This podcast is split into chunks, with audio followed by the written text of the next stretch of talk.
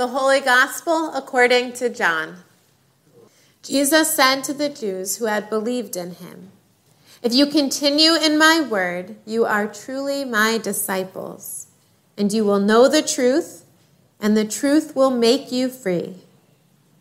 They answered him, We are descendants of Abraham and have never been slaves to anyone. What do you mean by saying you will be made free? Jesus answered them, very truly, I tell you, everyone who commits sin is a slave to sin.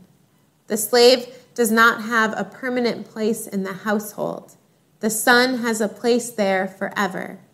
So if the son makes you free, you will be free indeed. What makes a teacher a teacher? Is it their degree in teaching? Receiving their first job in the classroom? Or is it every lesson plan, every graded paper, their daily commitment to their students? What makes a farmer a farmer? Is it simply owning the land and buying a tractor? Or is it the ongoing work of preparing the soil, planting, nurturing, harvesting, season after season after season. What makes a parent a parent? Is it just the birth or adoption of a child? Or is it every bedtime story read, every boo boo kissed, every lunch packed, the daily care and support and encouragement as a child grows? So then, what makes a disciple a disciple? Is it a call? Is it baptism? Is it the decision to follow Jesus?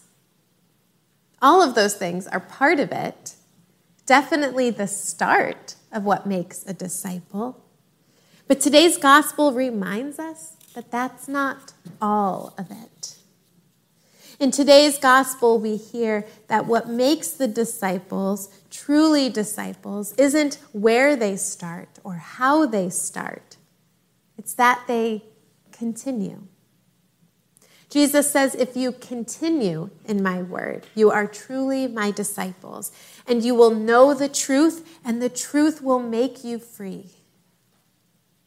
It's that word that continue that sticks out to me that discipleship isn't this singular moment in time, but something that continues, something ongoing, a relationship with God, abiding with Jesus, continuing in the Word.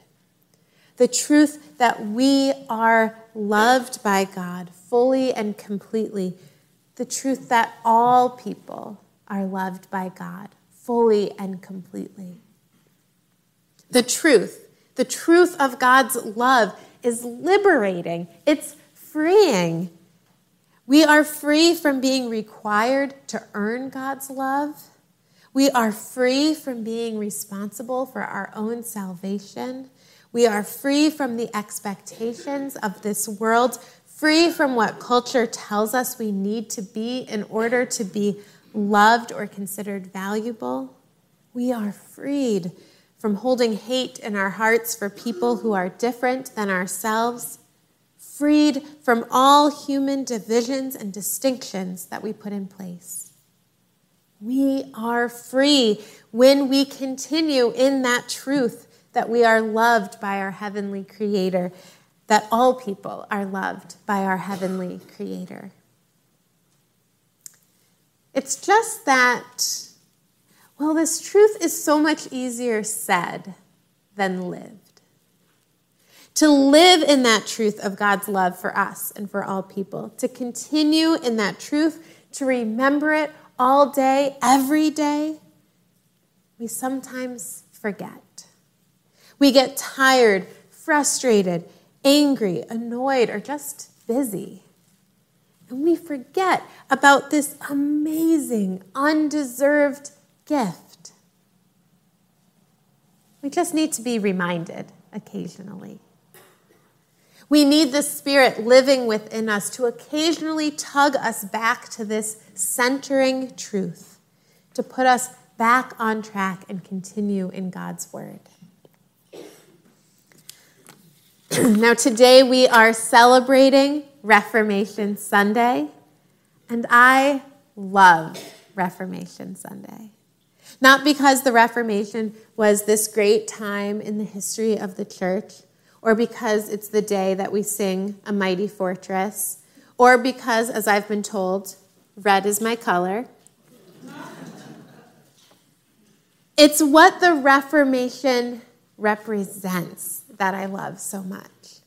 The Reformation is a reminder that the church can change, that it can grow, that it can evolve, that sometimes the church, being filled with people, after all, can start to stray a little bit from the truth of God's love and in some areas stop acting like the church.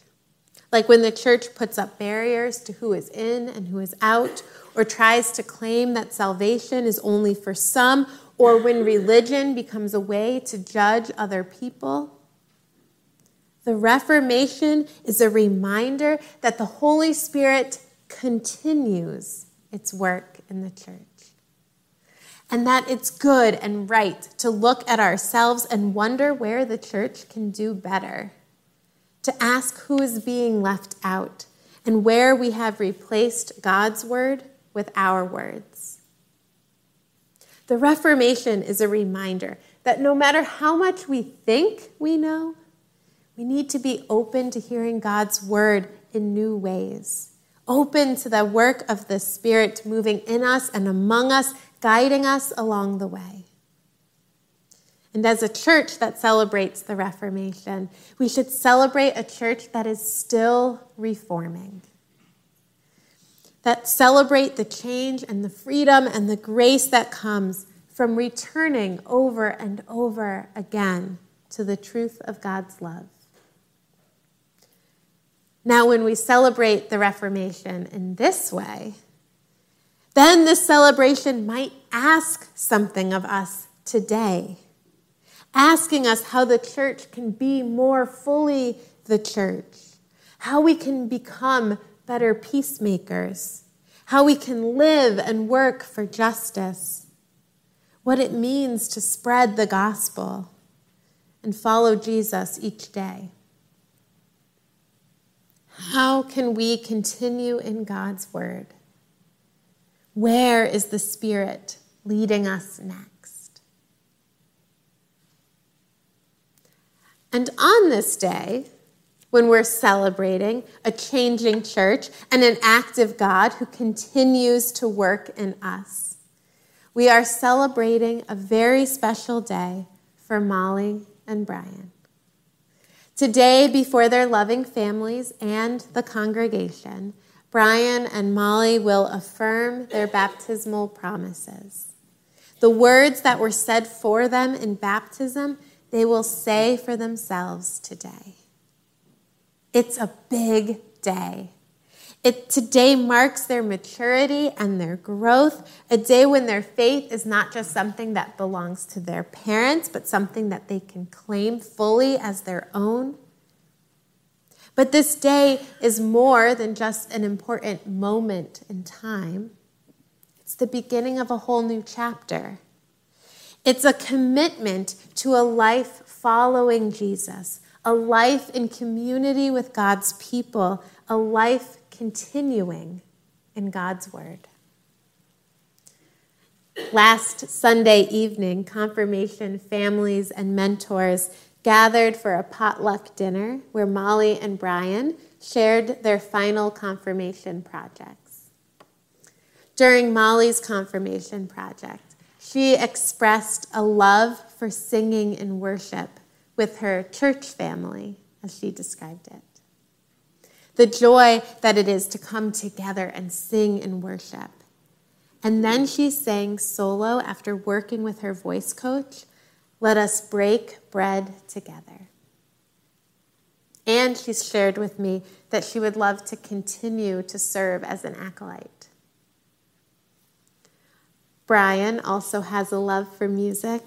He has sung and played guitar many times in worship.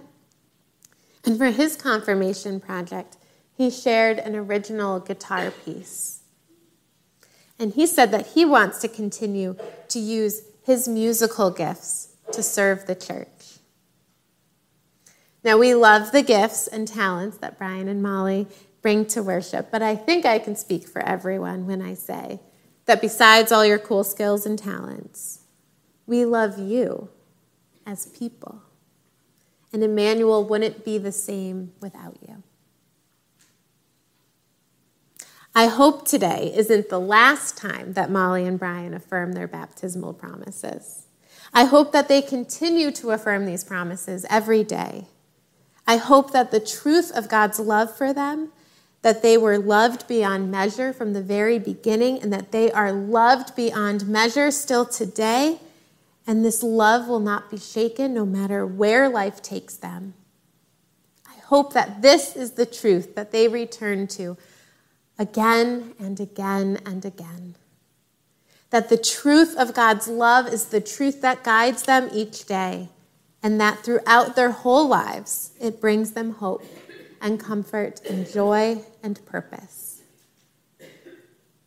And I hope these things for everyone here today. That as we celebrate their affirmation of baptism, that we remember and affirm our own baptismal promises. That as we continue in our lives of faith, as we live each day as disciples following Jesus, we remember the truth of how much we are loved and how God's love extends to all people.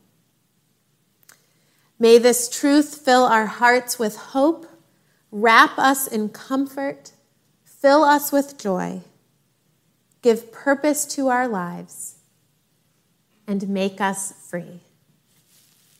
Amen.